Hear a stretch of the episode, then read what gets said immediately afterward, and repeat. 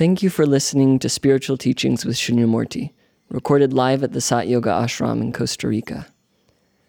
To join us for a life-changing meditation retreat, or to make a donation to support this transformational work, please visit our website, www.satyoga.org.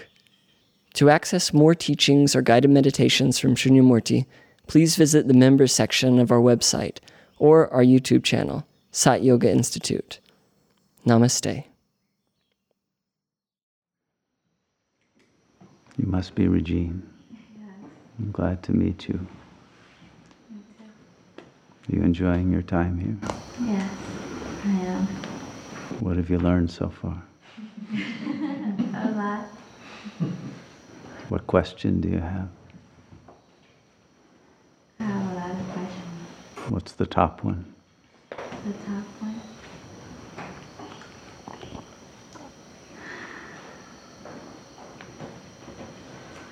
The top question is,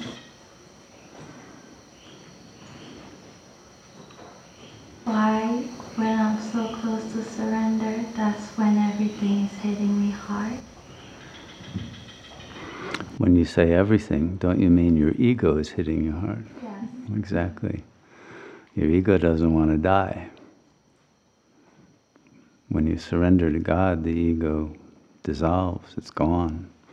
So the ego has a homeostatic mechanism that enables it to survive.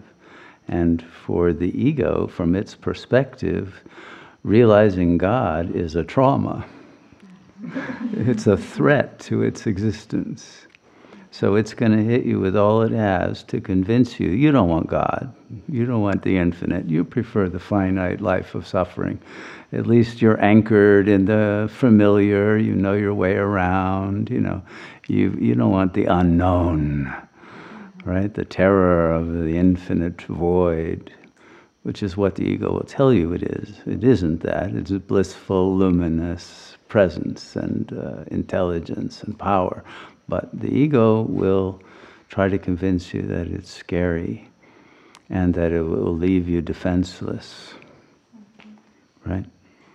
And so you have to decide, is the ego right, or is it an obsolete way of looking at reality that was needed perhaps in the past in growing up in an adverse situation, but now is actually an obstacle to your true empowerment?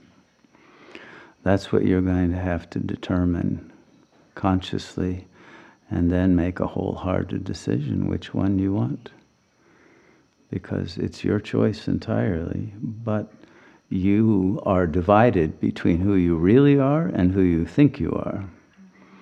And so who you think you are, your mind, has been usurped by this egoic operating system that is using incorrect principles of reality in order to judge what you ought to do.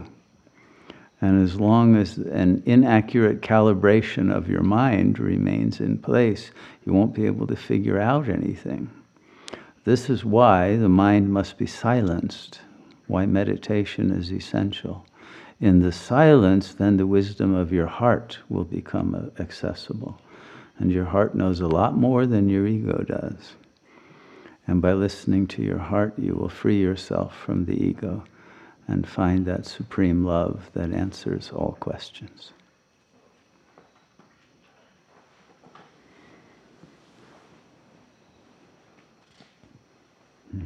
Would you say listening to your heart is equivalent to the heart and the soul of those? Yes, but I would say the heart even goes deeper than the soul. The heart starts at the soul, but once the heart is really opened, it's open to the love of God. And that love creates a connection that leads to union with God. So then it takes the consciousness beyond the soul into the pure spirit. So love is the portal and the magnetic power that enables you to rise beyond the soul level. But it is necessary to appear at the soul level so you can choose soul over ego. And then the soul's love of that which is beyond itself will dissolve the soul's own identity as different from God through the blissful union of love.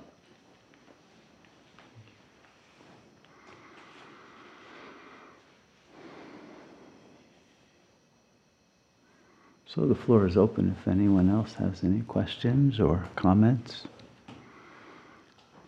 But especially visitors, if there's anything you have been learning in classes that have not been clear, or that you disagree with, or that you want to have more talk about, yes. Are there past traumas that can block that access to feeling your heart or listening to your heart? Oh yes, absolutely are. That's why we give these classes, so you'll know what they are. And you'll be able to override the blocks that you put in place to defend yourself against the traumas happening again. Okay? That's basically all the ego is a set of interlocking defense mechanisms to make sure your heart never opens.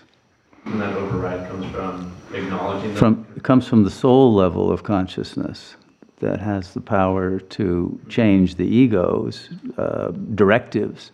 Can't happen from within the ego because it's already set. So the ego itself has no free will, but the soul has the potential of free will if it's awakened to change the ego and its processing and then ultimately dissolve it into God consciousness.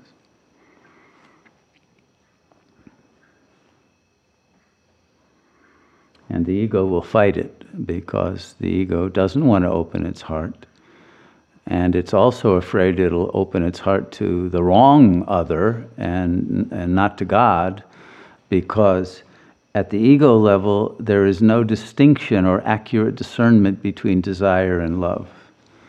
The ego contaminates one's perceptions and creates what's called infatuation, that is actually a distorted and disguised form of trying to get various needs met that aren't love under the illusion that it's love. But it's basically an act of projecting one's fantasy object onto another. And that's always a very temporary and fragile state. And then once the other stops agreeing to hold up that fantasy for you, then you're dealing with a situation that you hadn't bargained for, or at least not consciously.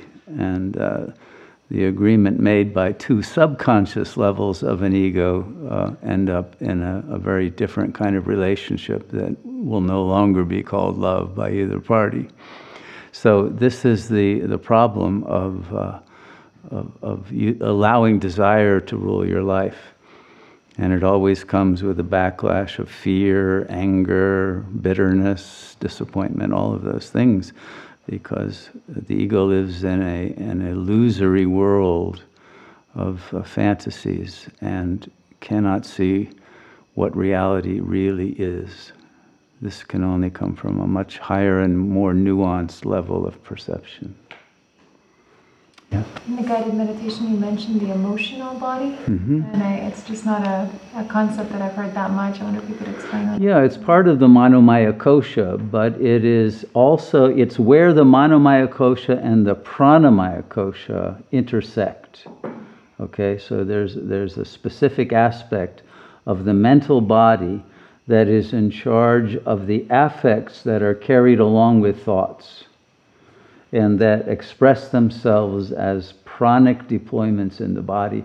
So you'll feel it in the body, not in the mind, but it's actually in that mid-range of the mental body's projection of the, let's say, the suffering aspect of the thoughts.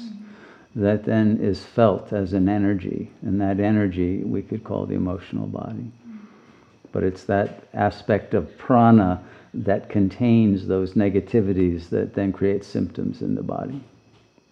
That's very helpful, because I know sometimes that it's so difficult to, even if I can talk myself out of feeling something, or let's say I understand rationally it is not so. Whatever the mind is creating as fear, it's felt in the body in some sort of right. anxious symptom, right? You know, and I've been noticing it a lot lately this last few weeks, feeling it, that rooted into the body is kind of like a generalized feeling of anxiety. Mm-hmm. And I've been kind of wondering how do I understand what that is? Right. Well, first see it as an emotional body, not a physical body symptom, so that then you can recognize that it is the corollary or correlate of the thoughts in the mental body that are still repressed. And because the thoughts are repressed, it has to become emotions, right? And be felt in the body rather than in the mind. So if you're willing to bear it, you ask that the energy be transferred up into the mind, and the third eye will recognize what it's about. And if there's enough strength to let go of an old pattern, and enough readiness to decide, right, once and for all, I'm done with that behavior or that projection, then the pranic body, the emotional body, will calm down, and the natural state of peace will return. Okay.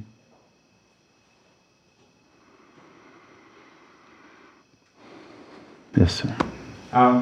You've recently changed the theme of the upcoming meditation intensive in September, the basis of white magic. And I wanted to ask why you had chosen to do that at this time, and also what is white magic? Okay. This is a very deep and nuanced subject, right? Which is why a whole retreat is necessary, and I can't give you a very brief answer that really gets to the depths of it, or we'll be here all night just on this one question. But the original capacities of the human being in our purest state of consciousness before the fall, in that lost golden age that's now a legend or a myth, but is in fact a reality, we were avatars, manifestations of that supreme power of God that made us also total masters over magic. Because magic, the same word magia, is Maya. It's the illusion. But when you are master over the illusion, you can use the illusion to bring great joy. You can manifest what you want. You want a milkshake in the palm of your hand? I don't think you will in the golden age, but whatever it is you want, you got a drink. You know, it's like on Star Trek, they have those machines that do it. But in Sat Yuga, we do it just with our minds. And that's why we can create flying machines and have all kinds of technological capacities that don't come from needing computers and other modern technological apparatus, because it's all done totally within consciousness itself. But these powers are present. And once the fall happened, then especially after the Copper Age, the ancient civilizations that were not at the level of Sat Yuga, but were, from our perspective, filled with tremendous wisdom and power that we no longer have, like ancient Egypt, Atlantis, Lemuria, places like that, Hyperborea, that are again now mostly shrouded in mythical, mysterious, distorted understanding. But these much higher civilizations were the last civilizations to be able to use magic in a legitimate way that was truly white magic, because there were still priests, shamans, beings of great integrity and light, who were the pillars of those civilizations and the leaders, who were able to use those powers for good without being corrupted. Once we entered into Kali Yuga, every ego became corruptible, including shamans and including yogis, including Brahmins, priests, etc., who were vowed to be pure and uncorruptible, but could not keep their vows. Just that power was lost. And so in that time period, it became one of the laws of the Dharma that yogis should not practice magic. Okay. Now there were those who broke away from that and took the Vama Marga, the left-hand path, and went into magic. And this is part of what Tantra became about, and various other esoteric, let's say, shoots of the yogic mainstream. But because the magic that was used in order to bring about results that favored the magician or the magician's client, or for whomever the magus was working, it led to more negative karma. And it became a temptation that could cause a yogi to deviate from the goal of liberation from the cycle of birth and death into, you know, claiming the power of some supernormal capacity, including longevity, but that would ultimately then lead to a worse downfall and not to liberation. So it was not, and is not, advisable for anyone to use those powers so long as they are in a corruptible state. Okay? Having said that, we are now at the end of Kali Yuga. And at this time, at the end of Kali Yuga, and the period just before the planet enters the next singularity and the portal to a new cycle of time, now it becomes important for the return of the Magi and those magical capacities in order to be able to traverse what we must face in the downfall of civilization that's imminent, and in the dealing with the planetary ruins of a Mad Max level of chaos that we will have to pass through, in which those magical powers will become essential. But they are only activatable once you have transcended the ego. The ego will not be able to use the power of white magic. So there's a fail-safe protection in this. But if we reach that avataric level prior to the end of the yuga and the kalpa, then those powers will enable us to pass through into the next cycle, or to transcend the cycle, but to be able to offer a protective energy field to those who are to be the, let's say, founding inhabitants of the next Sat Yuga. So there will be a kind of angelic role, even if one has left the body, that will enable the use of those powers in a non-local space to provide protection and divine assistance to those who require it and have earned that right. So there is a lot that needs to be done, and the methods of knowing how to do them is being given again. The wisdom is returning, but again, it will only be useful to those who have purified the soul, made the body into a temple of God, and can then use that knowledge as a resource for guardianship of the, let's say, the colony of those who are becoming avatars and angels in the physical plane, in order to be able to complete their development and be undisturbed by the chaotic vibrational field that will be surrounding them. And this knowledge, therefore, will be given to whomever in the world has reached the level of consciousness that they are able to access it.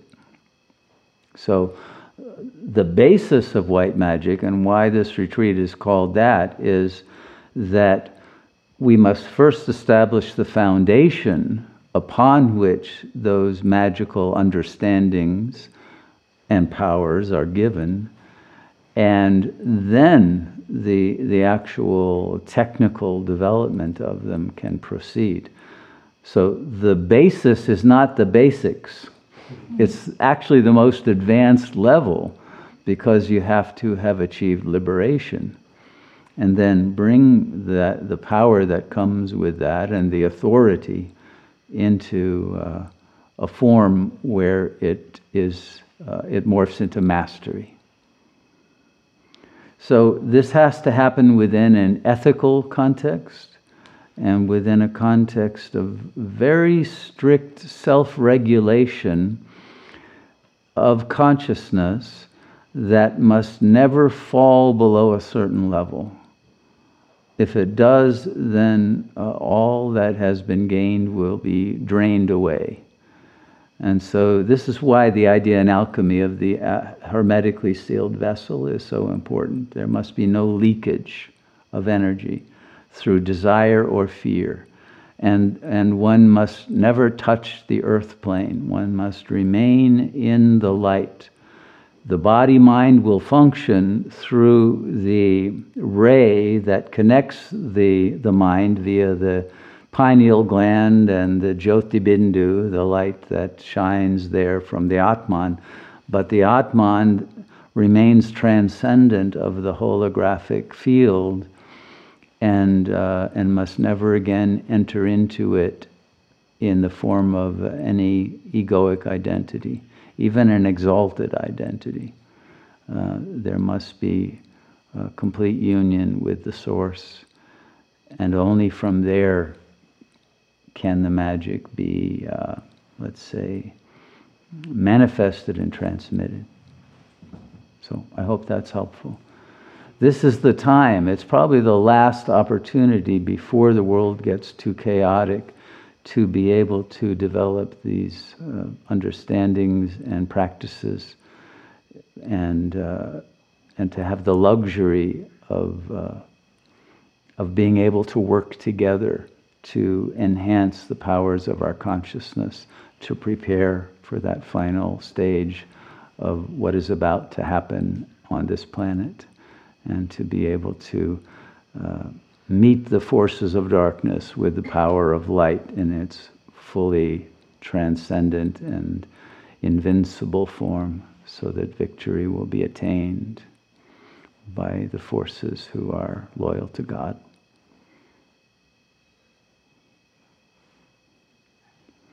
And it must be understood at the highest level, not transformed into some jihadic kind of parody of itself. And it must remain very clear that we're talking about love and wisdom in a context of non-violence and non-identification with a body and non-local consciousness. Unless it's within that paradigm, it will be distorted. So does that help to give the understanding of why we're doing a retreat like this? It's essential for those who are ready, and they will know if they are called to participate in something like this. Very few will be able to do that.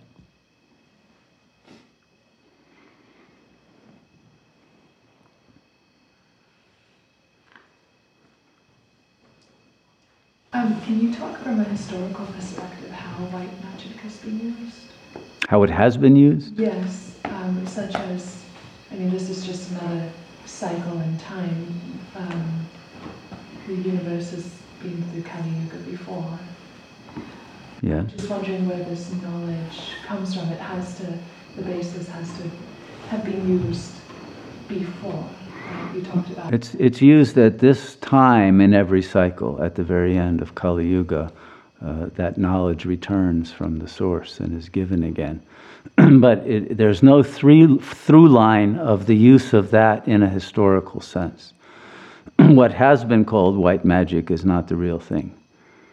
So it's something new and unprecedented, but yes, you're right, it happens every cycle.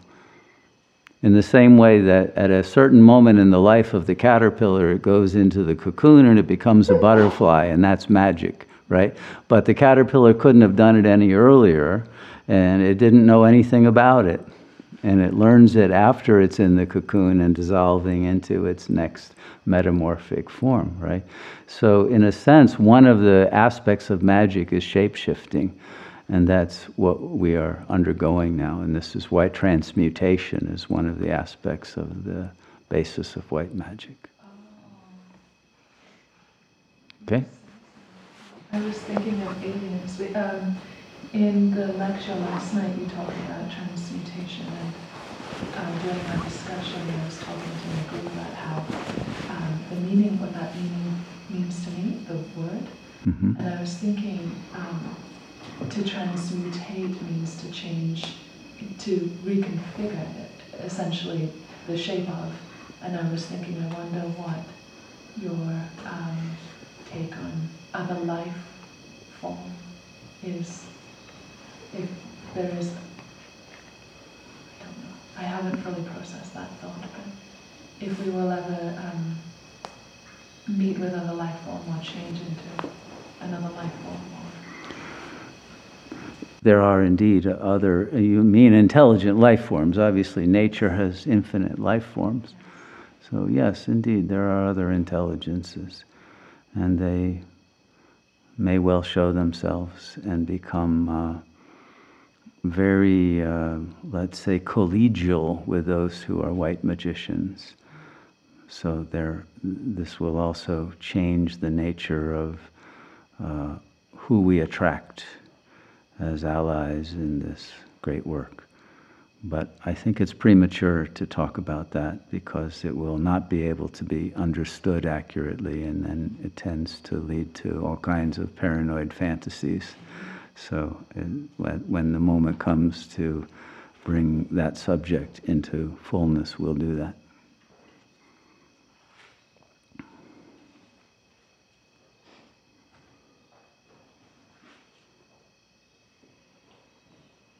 Okay, so sometimes I'll have like some information that will come to me, but I can differentiate if it's coming from the ego or from the source. Mm-hmm. But sometimes it will create anxiety because it's just, the information is just out of the norm. Mm-hmm. So how can I make the difference if it's from the light or the ego? First of all, you can't fully be able to discern or even receive accurately the information that comes from the highest source beyond the ego until you are free of ego yourself. So that's why that's the first stage of all spiritual development. You have to enter into soul consciousness. The soul will no longer have a problem because the ego, it will have transcended that level of distortion. But as long as there's an ego there, I wouldn't trust any download, and I would confirm it with someone who is more advanced on the path. But it may well be that you do get some accurate information. The question is, can you discern what it is, as you say? If it is information that makes you more able to love, more peaceful, more accepting of yourself as a divine being, and feel closer to that source of all that is, and wanting to serve that rather than serving the ego's desires and demands and all of that, then it is a true message. If it's a message that tells you to be violent or to run away or to do something that is that goes against the integrity of your being, then it's a false message. Okay, so just on the basis of the principles of Dharma, you can know that you'll never get a message from God that tells you to do something that's a sin. So, although you may get a message that tells you to do something that might look to some others as not being accurate, but it will be accurate from that perspective. But you won't have any doubt, and you won't. It won't be something that could be accomplished at the ego level. The message will always be something that only the soul in mastery of the ego can do, because it requires a sacrifice of ego. Nearly every message that comes from that source requires that sacrifice in order to be fulfilled, okay? Because that's the intention of the will of God, is that we become manifestations of God, right? That we let go of the differential in vibrational frequency between ego and God, and we rise to that level and then bring that into the body. So any message that goes against that would not be accurate.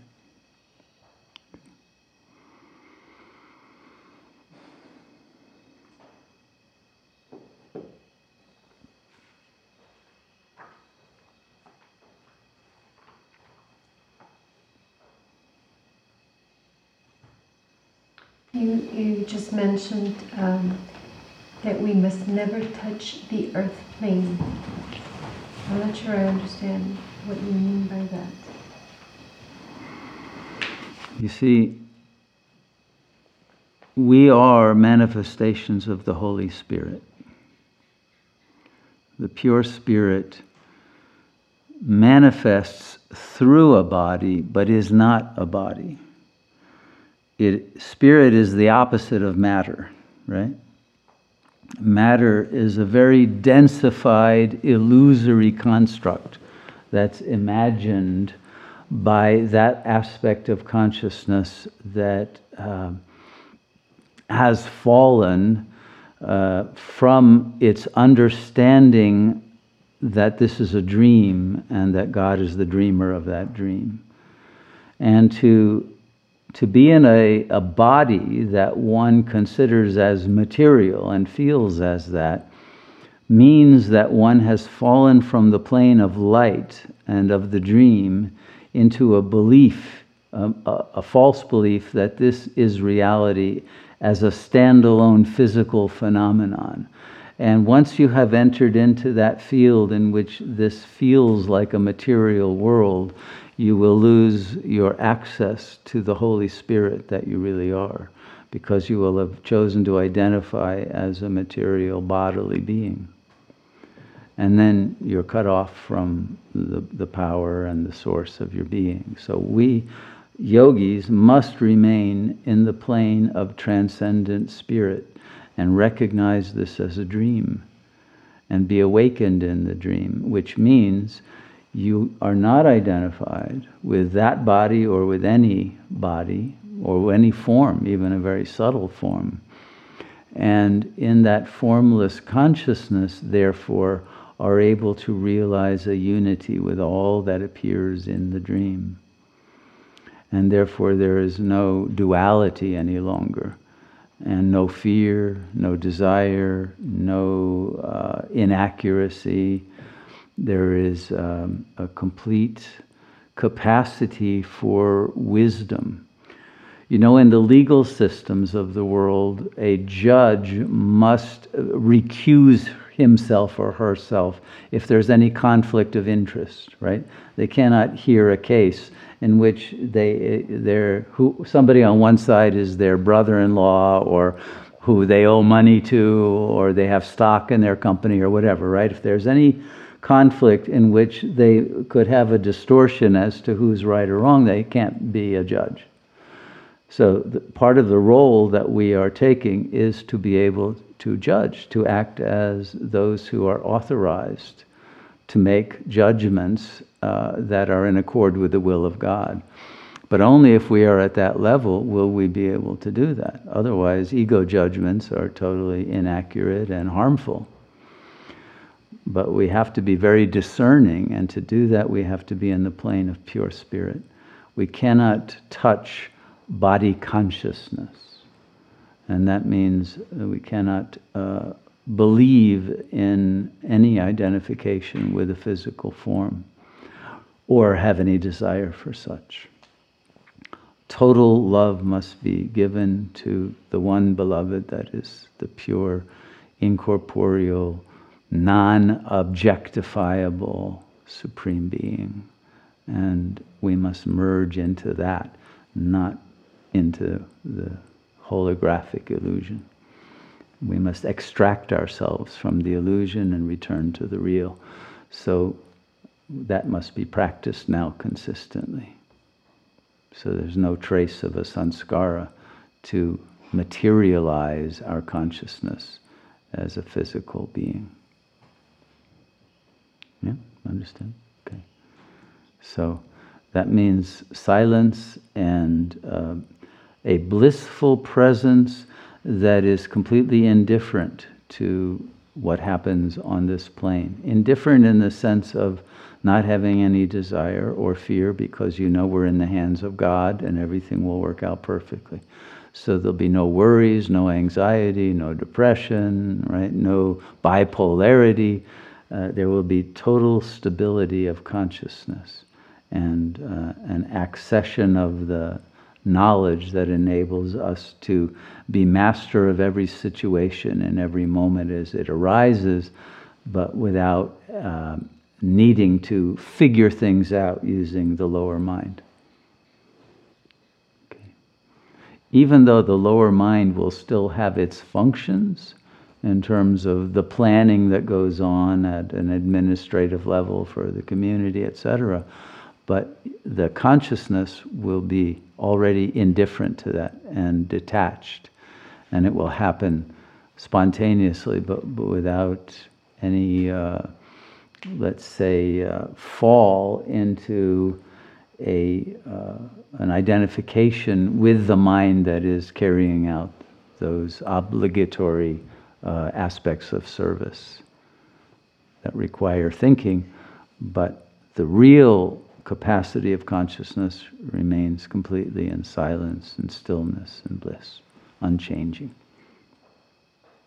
It's a very subtle practice, but that's what the sadhana now has to consist in. Okay.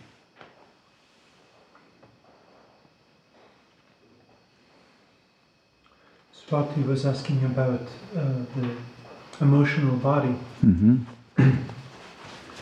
And last few days I've been sensing tremendous darkness that was just permeating my body. And at one point yesterday morning, Marjivamasa said, get in touch with your feelings. And I had been sensing that I was getting in touch with my feelings, and those feelings were so very dark and negative, going straight back to the very beginning, mm-hmm. that initial trauma. Yes. That, and I could see that emotion, the emotional body, mm-hmm. That we were discussing, permeating every facet of my life, mm-hmm. all of the traumas, mm-hmm. the development of the ego. And my thought was, if I get in touch with my feelings, it will be the day I die. No. Yeah, it'll be the day your ego dies. Well, it's one or the other. But the feeling mm-hmm. was, if I reach there, because mm-hmm. the daily conscious ego mind is trying to do everything it can to avoid connection with that feeling. Course. And and repressing it. Yeah. And there was this time in which it was being apperceived. Yeah. For the first time. That's great. It was That's a breakthrough. Terrifying. Yeah. You have to contain that terror. Okay. When you can turn that terror into bliss, ego will die. You won't. But the supreme power will be given you as a result of that attainment, okay? But it will require the absolute faith in God and surrender in order to bring the light into that black hole of torment and allow it to die, to be dissolved totally. So you've in order to survive that original terror of not being wanted to be alive, you had to totally suppress it and never feel it, but then it comes back to you in the form of karma. But you could handle that, and you can handle bodily symptoms, but you couldn't handle that terror of dying as a baby, probably even before birth. And you wanted to live, and so you have an insurmountable power that has enabled you to live through that, but at the price of being able to open your heart to love. And you had to have a Vulcan strategy in order to make it through. But now is the time when you must bring the light into the black hole, and you have to go all the way into it and slay the demons of terror that are there, and bring that eternal light back to its true form. So yeah, you're very close to the ultimate breakthrough. But don't identify with this will be the day I die. No, the I that will die is the ego I, and the body will live and be filled with light instead of darkness. Okay.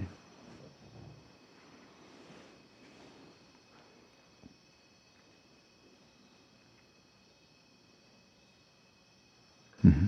I was impacted last night by the Graham Hancock mm-hmm. little clip that we saw. Mm-hmm. And I had a question about the time that Hermes, that this prophecy was given. Was that the beginning of Kali Yuga? Was that the end of Trikal Yuga? Right? Yeah, it was actually at the beginning of Greek civilization. You know, Pythagoras studied in Egypt and in Babylonia. He studied with the Zoroastrian Magi, as well as with the last of the Egyptian priests, who passed on some of that knowledge of Hermes. Oh, they didn't call it Hermes, it was Thoth, right? And they retranslated that in the terms of Greek mythology and called him Hermes. But the actual knowledge comes from much earlier, and what remained was the last traces of that as Egypt was falling and was about to have its civilization completely destroyed and then invaded, which happened soon after. So the Greeks got a little bit of it, not that much, but they got a little bit through a few of the Greek yogis, like Pythagoras, who on the basis of his studies in Egypt and with the Zoroastrian Magi, then came back to Greece, actually to Italy, but was part of the Greek colonies, and established the first ashram there, and began teaching. And the teaching was about vibrational frequencies, which we now understand in terms of music and mathematics and all of the basis of Western science, and even of much of artistic understanding of aesthetics comes from Pythagoras. And the Pythagorean school was at some point united with the Orphic mystery school, and there were Greeks who were members of both, and they became somewhat amalgamated in the Platonic school, and Plato was a student of both. And those people also participated in the Eleusinian mysteries. In all three of these, there were aspects of this deeper Egyptian knowledge that were transmitted. And the Eleusinian mysteries included the use of psychoactive plant medicines in order to reach different states of consciousness. So, but the goal was to then be able to do it without the help of the plant medicine, so that you used it only once. You had one shot at getting to it, and then you had to hold the note. So they didn't allow people to become dependent on that, but it was used. And then the mysteries were rewritten in the form of the books we now have as the Emerald Tablet and the various books of the Hermetic teachings, and some of them came even later on, and most of the teachings, however, were not written down. They were passed on orally because they were not supposed to be written down, but transmitted only to disciples who had earned the right to have that knowledge, because it included some white magic aspects that could be misused. And so it was passed on and disseminated, and it became the basis of Sufism and later Kabbalah and alchemy and all of the various esoteric traditions that had to avoid persecution by the church and by other by governments that were threatened by people who had this knowledge if they could not use them as their own consultants and servers. So there was a need to keep this as secret as possible. But it was at that time, in the transition from the center of gravity of world civilization, from Egypt passing the torch to Greece, and the fall of the Zoroastrian world, we could say, and of the Aryan world in general, that then brought the need for that knowledge to be transmitted to the West in a new form. So it was retranscribed, but a lot of the essential understandings were not included in those Hermetic texts. What we have is only a very superficial grasp, let's say, of the initial modules of the teachings, not all of them by any means. But enough that, as in what Graham Hancock read in that piece, to transmit the prophecy that the world would fall into a final Kali Yuga in a state where everyone would be materialistic and non-believing and anti-spiritual and completely perverted and bestialized, etc. And that world, being not sustainable, would end. And a new world would be brought, because at that time the power of God would return to earth at the very end and be able to be retranscribed in the hearts of those who were surrendered to God. So it is a prophecy that has kept the light alive and the hope for that millennial coming that was always not real, didn't happen. And people were disappointed time and time again. Christ didn't return, you know. Quetzalcoatl didn't return. Zoroaster didn't return. Nobody returned. So they, eventually most people said, well, these are just myths and false hope. Let's just, you know, focus on science and technology and try to become Borgs from transhumanist sort. Of course, that isn't the way out. But that successive failure of the hope in the second coming or third or whatever number it was up to was going to what was part of the reason why the best among humans eventually lost faith and entered the dark side, because the hope seemed to be a myth that only children could believe in, like Santa Claus or whatever else, and so it was cast aside. And the result of that, of course, was that the last embers of the light went out in Kali Yuga. So now the fire has to be restored. The eternal light must never be allowed to go out, and so the flame returned just at the moment that it was going out everywhere on the planet. It was lit again in those lights of the great menorah that were open to receiving that power again, to bring the luminescence and the power of God back to our planet.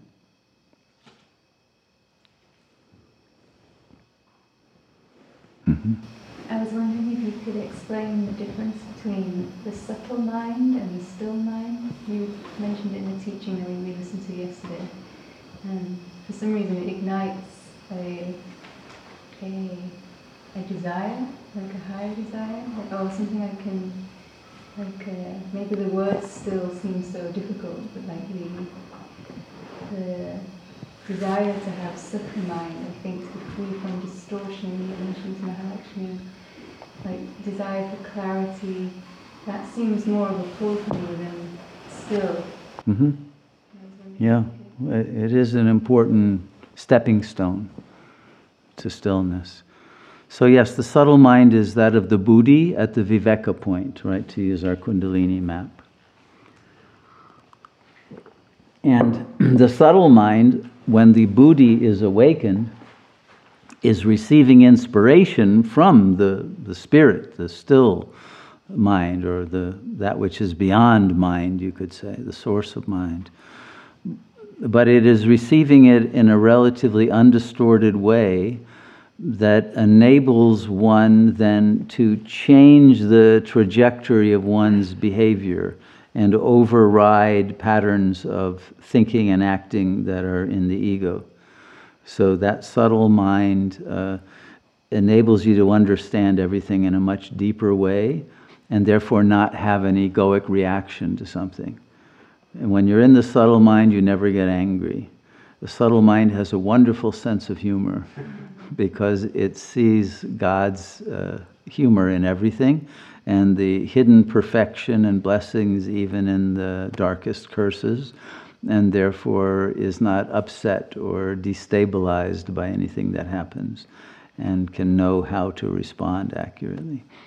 So the subtle mind is an essential tool that we have to live in to be able to deal with reality accurately, or what passes for reality, this plane, and pass the tests that we will face in this plane, that the gross mind will not be able to pass, because the gross mind of the ego is under the influence of irresistible urges and reflex actions and affects that it's not able to think about first. There'll be a fight or flight reaction, or a depressive reaction, or just an angry outburst or a meltdown, and one won't be able to consider, you know, was that a good idea or not? It just happens. So if we want mastery and self-control, we have to be in the subtle mind. And once that has become stabilized, then we will always be able to govern the ego, and it will no longer operate outside of the jurisdiction of the Dharma. It will come under control of the higher understanding, and then everything will go smoothly from there on. And the more the subtle mind tunes into the stillness in meditation, the more it attains the stillness, and the subtle mind itself morphs into the mind of God. Okay.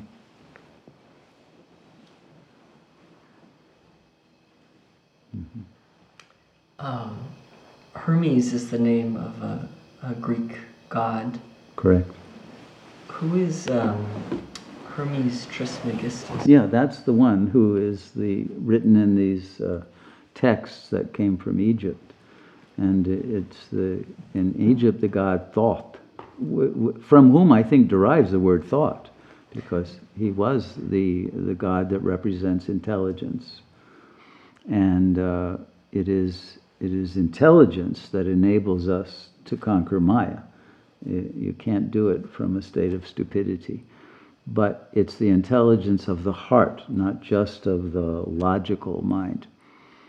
And so it is that power that opens the eye of Horus, the third eye, that enables one to see the underlying structures of reality that the ego can't see, because it stays only at the level of seeing the imaginary images, figures that it desires or hates or whatever, but it stays in the level of the image and doesn't get to the underlying energy, intention, and teleological destiny of all of the vectors of force that are in action in a particular plane.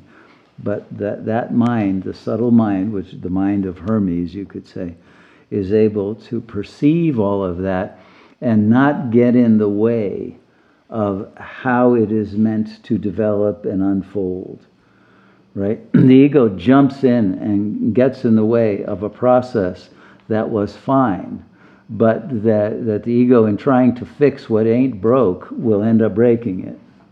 And that's what karma is really about. So most of what we need to do once we have the third eye open is not do anything. Don't interrupt. Don't get in the way of it. Even if something looks disastrous, it had to happen that way. And yeah, there may be something that needs to be done in some immediate sense of assistance, but minimalist in order to let things unfold out of their own internal engrams of their divine nature that needed a traumatic event to break open a shell so that something could appear that would otherwise never be able to manifest. So we have to subtly understand that the less we do, the more effective we are. Even though that doesn't apply necessarily to the body and to the activities that the body must undergo as part of its service. But the consciousness must remain disidentified from the body and be in that state where it's dealing with the subtle levels in which all of us are connected already as a superorganism, even if we're not aware of it at a conscious level. And that allows what must happen, an opening, a space in which it can be appreciated and allowed to unfold without disturbance. Okay. So I don't know if that answered your question or not, but that's Hermes Tris Megistus, the three majesties, right? They refer to the same as the idea of Shiva as the Trikal Darshi and the Trilokinath, right? The Lord of the three worlds and the three times. So one can see past, present, and future, and therefore the teleological destination of what is unfolding, but also the vertical levels between the hologram and the subtle mind that can guide it with more accuracy, and the spirit that's dreaming it. It also is able to move from the periphery and the chronos time into kairos time, which is also the dream time, the aboriginal dream time, and move into the aeon, that changeless, timeless place, which is then able to shift the clock of what happens in the holographic periphery to the moment that is decisive in the shift from Kali Yuga to Sat Yuga. So it's when you're in the very center that the clock can strike 12, as it were, and that moment will be eternally present, so that there is time to pass through from one yuga into the next. So it's the key to be able to shape shift by becoming totally without shape, and shift consciousness from one cycle of time into the next. Okay. Mm-hmm. I have a question on the minimal. What did you say? Minimal reaction. Reaction, yes. Because mm-hmm. That's not just towards others; it's towards oneself. And how, mm-hmm. when things come up, how to react. So yeah, minimally, you don't react. Don't react. Okay, yes. You see. Or what to say is right. Well, when you say things come up, what you really mean is an emotion comes up, uh-huh. right? Like I'm angry, frustrated, and right, and I want to react and tell somebody that they're doing the wrong thing and get out of my way or whatever, right? Mm-hmm. So yeah, when those things come up, they need to be looked at very carefully and never allowed to be acted out, because that will create a karmic glitch if you do. But you'll learn from the karmic glitch if it happens. So even then, the inaccuracy is accurate. But the more you can not have any reaction to the event you will, the more you'll be able to see why it had to happen and what you were meant to learn from it. And by learning it instantly without resistance and without projection, one gets to the next level. So every moment is part of the Shakti test system, all right? And we are being tested in our understanding of how to respond to the glitches in reality, to things that we don't like, and to see why we don't like them and what's inaccuracy in our dislike rather than in the thing that happens. And if we can shift our locus of attention from the outer world to the inner, that's the moving from ego to soul. And when the soul has purified everything it doesn't like about itself and its own ego, then the world will no longer contain events that make you dislike what's happening. Because the world is your dream, but the dream includes those aspects of yourself that you've rejected, self as an egoic entity, that have been projected into the other that you cannot like, or what they do you cannot like. But that has to be purified so that there is unconditional love for everyone and everything, regardless of how they treat you. And to be able to deal with it with a sense of humor and a recognition of whatever is karmically accurate that doesn't look accurate in terms of how it's appearing in the moment. But it can be seen as the Trikal Darshi, when you know the full past and the full future of the unfolding of this event. It looks very different than how it will look in the moment to the ego. And then you'll never have meltdowns or tantrums or anything, because you'll be able to flow with everything, seeing its perfection. Even after saying it's inaccurate, in the bigger sense. Yeah, even if it's inaccurate, it's accurate, because it had to happen. So nothing happens that doesn't have to happen. Now, how you are to respond to that, the more you can respond from the higher mind, the subtle mind, then the more that you will be able to shift what happens into a kind of world that all interactions are loving, and those kinds of glitches don't happen anymore.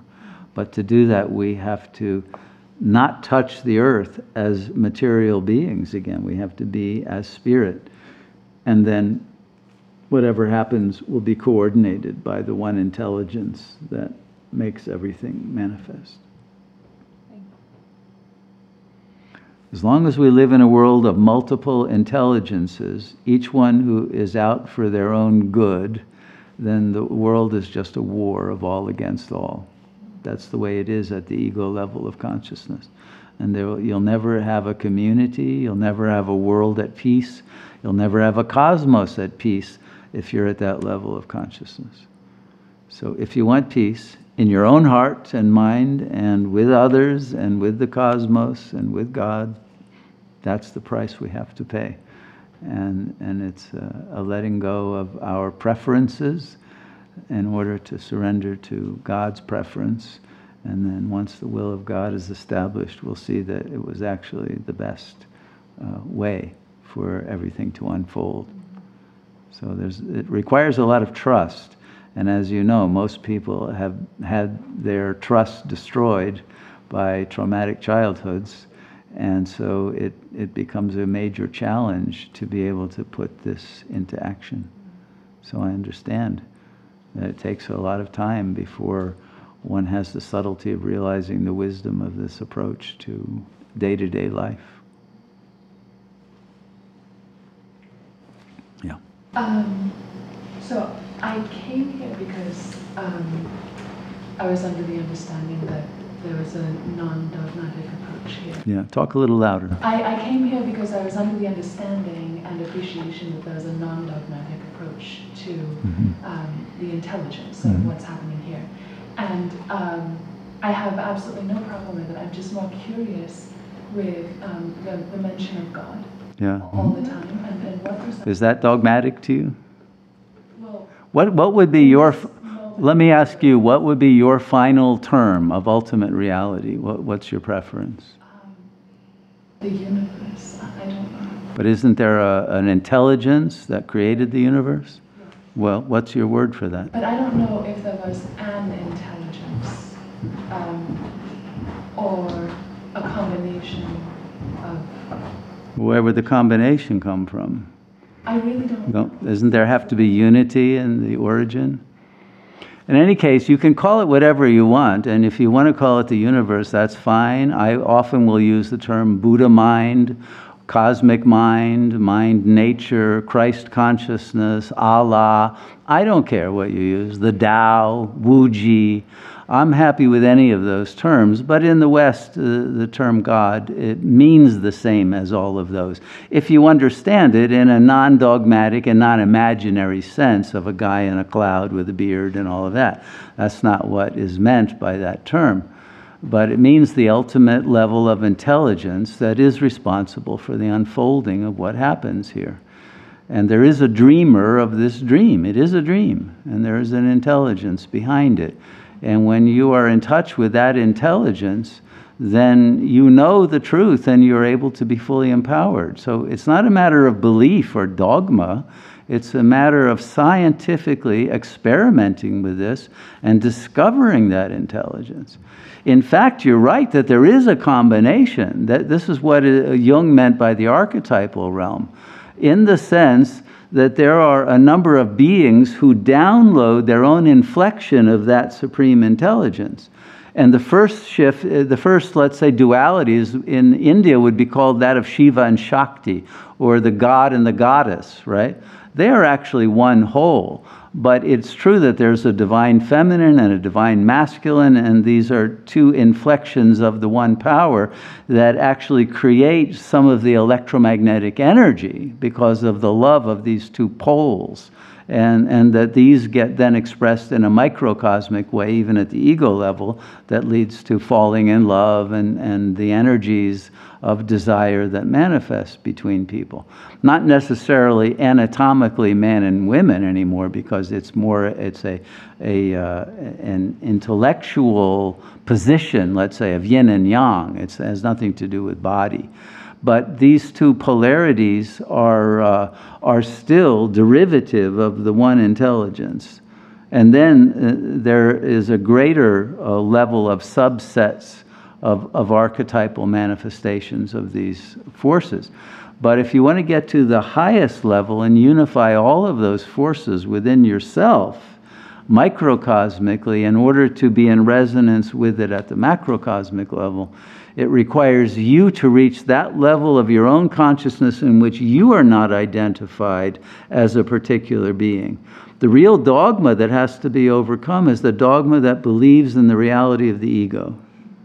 The ego is a fiction, and once that fictional narrative has been jettisoned, then the higher consciousness will come, and you'll understand everything from within. You won't need to be here or listen to me or any of that, and you will get everything from within. But do the experiment and discover who you really are when the fictional narrative and the identification with body are completely gone. Right.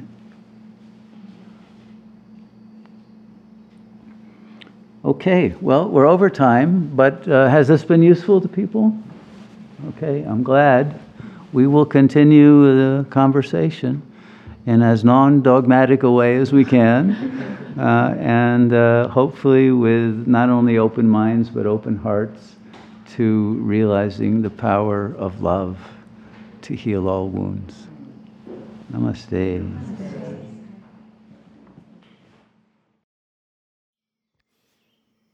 Thank you for listening to the Spiritual Teachings with Shunyamurti podcast. For more information on programs and retreats, click on the calendar section of our website, www.satyoga.org.